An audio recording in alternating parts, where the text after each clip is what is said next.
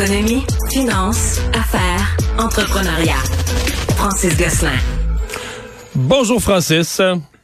Salut Mario. Même si on sentait dans ton ton que tu n'étais pas nécessairement d'accord, tu nous avais prévenu. Est-ce que la Banque du Canada donne encore un coup, un, un double tour de vis, là, une augmentation d'un demi-point du taux directeur ce matin?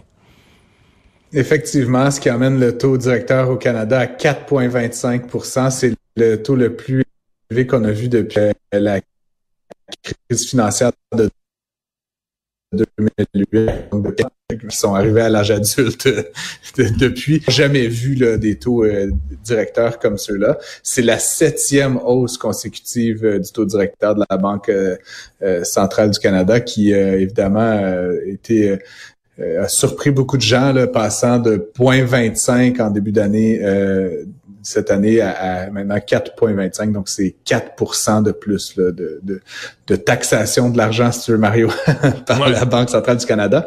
Euh, c'est assez étonnant, honnêtement. Beaucoup de gens, là, ces derniers jours, on en a parlé hier, bon, euh, toi, la possibilité du 0%, je vous avais prévenu que c'était peu.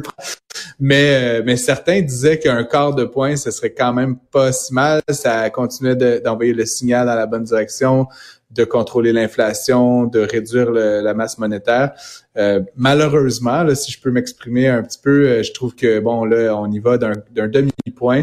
La centrale évoque pas si c'est la fin ou pas, mais elle dit pas non plus qu'il y en aura d'autres. Donc là, certains croient que c'est vraiment la, fin des hmm. cacahuètes, que ça va rester à ce seuil-là. Et c'est euh, toujours la question, quel est l'impact des hausses précédentes? Hier, je voyais par exemple qu'à Toronto, hmm. On dit que le nombre de transactions en novembre, on a fait début décembre le bilan du mois de novembre dans le marché immobilier, il y a eu 50% de moins de transactions que novembre de l'année d'avant. on va me dire novembre de l'année d'avant, c'était des mois un peu fous, là. Mais quand même, quand tu as une réduction de 50% tu dis que, OK, tu, tes, tes, tes hausses de taux d'intérêt précédentes, là, ils ont commencé à avoir, commencent à avoir de l'effet vraiment sur le marché.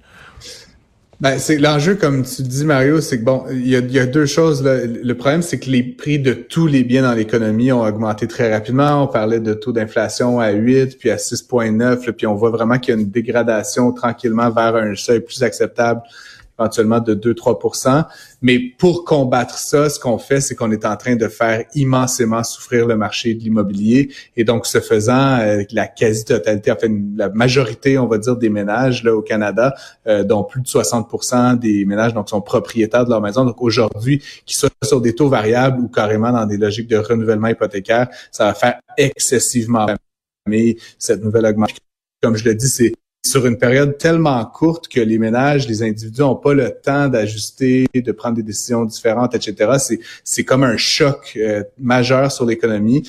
Euh, et donc, on anticipait déjà une récession en 2023 ou en tout cas un fort ralentissement. Ça me semble maintenant inévitable avec cette nouvelle décision de la Banque centrale du Canada. Euh, et évidemment, on voit que le marché de l'emploi continue à à, bien aller, mais la question maintenant, c'est avec des conditions de crédit comme ça, est-ce que les entreprises vont continuer à investir, vont ben, continuer à vouloir se développer, ou est-ce que ça va mener à des pertes massives d'emplois dans la, la, nouvelle année? C'est ce qu'il faudra voir. Euh, si tu veux, on, on, en, reparlera, Mario, mais j'ai comme le sentiment qu'on va pas rester à 4,25 très longtemps.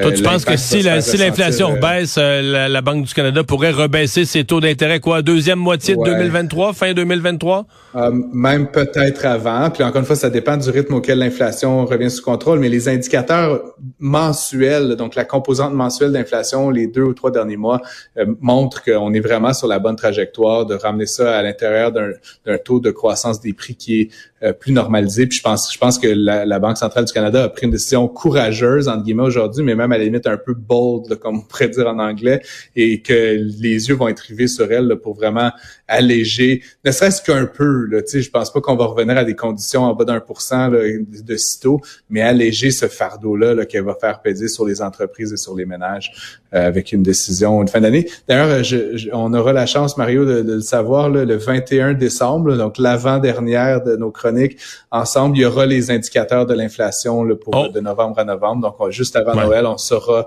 si euh, tout ça euh, porte fruit en toute fin d'année 2022. Francis, Trump Organization reconnue coupable de fraude fiscale. Euh, jusqu'à quel point c'est grave? C'est pas Donald Trump ou sa famille personnellement qui ont été condamnés, c'est la Trump Organization. Jusqu'à quel point, dans ton esprit, c'est grave pour les dirigeants? Euh, ben, ils ont, ils ont pas été inculpés personnellement, donc personne ne va faire de la prison, mais l'entreprise, donc, elle est reconnue coupable de 17 pardon, chefs d'accusation de fraude fiscale et, autres euh, euh, accusations similaires. c'est vraiment l'entreprise familiale, donc c'est pas c'est pas un truc dans lequel M. Trump est impliqué, c'est le cœur de la patente de l'univers Trump, donc il est reconnu pour ça. C'est d'ailleurs sur la base de la Trump Organization que M. Trump avait, tu te rappelleras, réussi à un star de, la, de télé-réalité, puis bon, éventuellement qu'il l'a mené euh, à la Maison-Blanche. Euh, donc, euh, le, le, le, jugement a été rendu par un jury, ce qui est quand même assez intéressant. Là, dans un cas de fraude fiscale, ça, il y a une certaine complexité, évidemment. On regarde les livres, on regarde différentes transactions, mais c'est gros comme le bras. Là. Plusieurs dirigeants de l'organisation recevaient des bénéfices qui allaient d'appartements dans l'Ouest Side à des Mercedes loués, à carrément des paiements en argent, là, en cash, là, pour euh, comme bonus de Noël. Sans déclarer. Une forme de sans déclarer à qui que ce soit, donc forcément fraude fiscale. Euh, tout ça a été fait avec le avec l'ancien euh, direct la collaboration de l'ancien directeur euh, financier de l'organisation qui avait lui plaidé coupable lors d'un procès là, qui avait eu lieu l'année dernière. Donc Monsieur Weisselberg a, collaboré donc à l'enquête et, au procès. donc clairement là, il n'y avait pas beaucoup de doutes. Et donc tout ça survient. Donc hier le jugement a été rendu le même jour qu'on a appris que la Géorgie était démocrate. Donc, c'est vraiment une très mauvaise journée pour Monsieur Trump hier. Euh, donc, euh, qui, qui, est maintenant un peu on savait là, que ses pratiques euh, d'affaires étaient douteuses, mais là, il est vraiment condamné pour fraude, là, son, son entreprise, mais il y a comme une association un peu malsaine, combinée donc effectivement au fait euh, de cette défaite dans un État qui était perçu comme étant euh, ben, fait. Puis on regarde la carte électorale, je sais pas si tu l'as vu Mario, mais tu sais, tout est rouge sauf évidemment les grands centres urbains qui sont très bleus, puis donc forcément ça a donné euh, la, la, le, siège là, au candidat démocrate. Donc euh, encore une fois, une très mauvaise journée pour M. Trump et, ses, ses, partenaires d'affaires. Tu nous as parlé il y a quelques jours de BlackRock, le euh, plus grand fonds d'investissement au monde, qui était pointé du doigt par la Floride, parce que la Floride, le gouverneur de la Floride, le gouverneur de Santis, reproche à BlackRock son son côté ESG, là, ces fonds environnement, social, bonne gouvernance, etc. Euh, des fonds très à la mode là, en termes en termes d'éthique, etc. Mais là, euh, BlackRock se fait attaquer, mais exactement en sens inverse. Là. Ben, en fait, donc, ce que j'expliquais, Mario, quand on en a parlé la dernière fois, c'est que, tu sais, M. DeSantis, qui est le gouverneur de la Floride, qui avait pris la décision de retirer 2 milliards de dollars euh, de, de, de, de, fonds de retraite, là, si tu veux, des fonds de BlackRock, euh, il était certainement motivé, dans une certaine mesure, par une dimension politique, tu sais, de, de, de bien paraître. Puis évidemment, dans le camp républicain, cette espèce de tendance à la bonne gouvernance ESG, là, comme tu dis, environnement, société et gouvernance, euh, c'est vu comme étant un genre d'idéologie woke et tout ça. Donc, M. DeSantis souhaitait scorer des points. Maintenant, ce qu'on apprend aujourd'hui euh, dans le New York Times, c'est qu'il y a un, un investisseur euh, assez important là, qui a plusieurs centaines de millions de dollars d'investis dans BlackRock. Euh, donc, c'est pas, en guillemets, aussi important que, que, que, je sais pas comment dire, BlackRock gère 10 trillions de dollars d'argent. Donc, quand 2 milliards est retiré, c'est une chose, mais là, on parle vraiment d'un investisseur qui détient des actions dans l'entreprise. Et donc, cette, ce fonds d'investissement-là, qui s'appelle Bluebell Capital Partners, euh, ont euh, demandé là, publiquement, euh, par une lettre qui est adressée au conseil d'administration, de, d'enlever toute référence et, toute considération pour l'ESG dans les critères d'investissement. Et ils vont même jusqu'à appeler à la démission du PDG Larry Fink. Mais parce qu'ils trouvent qu'il en fait pas assez en la matière. Là. Non, non, non, euh, c'est non, non, c'est tout à fait dans le même sens que M. DeSantis, Mario. Donc, euh, il souhaite là, que, que BlackRock euh, se concentre sur sa mission qui est de gérer de l'argent. donc, je pensais qu'il voulait l'enlever parce qu'il considérait que, OK, donc eux, ils sont ils veulent plus rien savoir de ça. Là. Ils disent on se débarrasse de cette fausse appellation-là. Mais là, contrairement à M. DeSantis qui fait une espèce d'effet de toge, là, puis bon, tu sais, comme je dis politique, là, ici, on est vraiment là, c'est un, fonds d'investissement qui devient un activiste au sein même de la gouvernance de BlackRock, donc ils s'en prennent au conseil d'administration, à la manière que les décisions sont prises. Je te garantis que la prochaine, la prochaine assemblée générale de BlackRock, ça va brasser. Il y a de plus en plus justement de ces gens qui détiennent des, des parts dans l'entreprise euh, qui de part et d'autre, hein, il y a des gens qui sont très en faveur de ce virage-là. De, puis, faut rappeler BlackRock, là, c'est pas anodin que j'en parle, c'est le plus gros fonds d'investissement au monde. Là, fait que c'est pas, la voie qu'ils tracent, les décisions qu'ils prennent en matière de où ils allouent leur capital, influencer les autres, euh, influence les autres.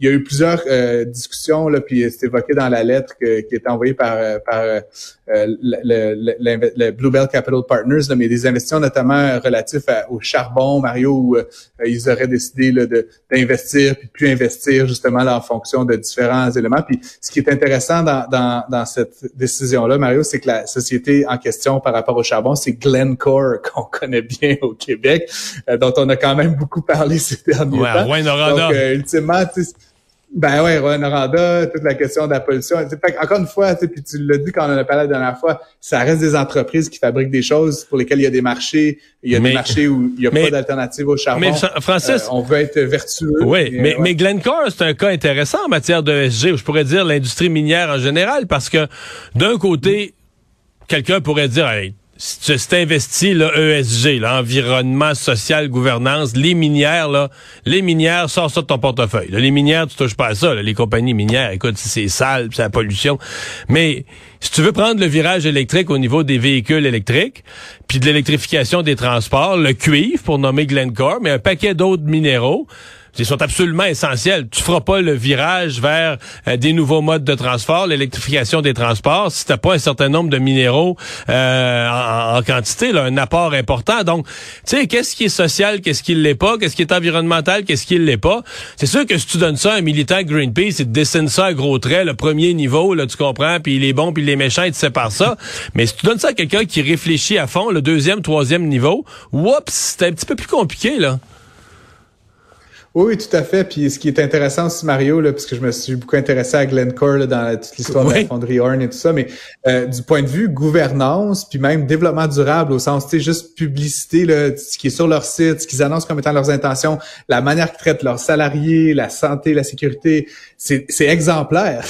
et donc, encore une fois, on sait ce qui se passe à Rouen-Noranda, tu sais, c'est pas, euh, on peut se poser des questions. Évidemment, c'est un exploitant minier dans le domaine notamment du charbon, mais juste du point de vue, tu sais, du, euh, du disclosure, donc la publication des éléments de ESG, Glencore est un, entre guillemets, bon citoyen corporatif. Donc évidemment, je fais un peu d'ironie, mais ce qui est, ce qui est le particulier dans cette, mouvance-là de ESG, c'est la difficulté de comparer différentes catégories d'actions, qu'elles soient environnementales, dans le cas de Glencore. Mais après ça, social, tu, sais, tu peux avoir des, des gens qui polluent énormément, mais qui sont qui font un très bon impact sur la société. Puis en termes de gouvernance, tu peux avoir un CA diversifié, etc. Tu sais, c'est tellement difficile de comparer ces différentes dimensions-là. Puis ultimement, ce que dit donc Bluebell, ce que dit M. DeSantis, c'est enlevez-moi ces critères-là, maximiser la valeur de notre portefeuille d'action. Puis, encore une fois, tu sais, ça revient à la nature de ce que doivent faire ces entreprises-là qui allouent le, capital. Euh, donc, je vais, je vais suivre ça, en tout cas, moi, personnellement, avec beaucoup d'intérêt, Mario, puis je t'en reparlerai à l'occasion, mais la saga, comme je l'appelle, euh, BlackRock, pour moi, est indicatrice d'une réussite ou non de, ce, de cette mouvance-là à l'échelle euh, internationale. Merci Francis, à demain. Bonne journée.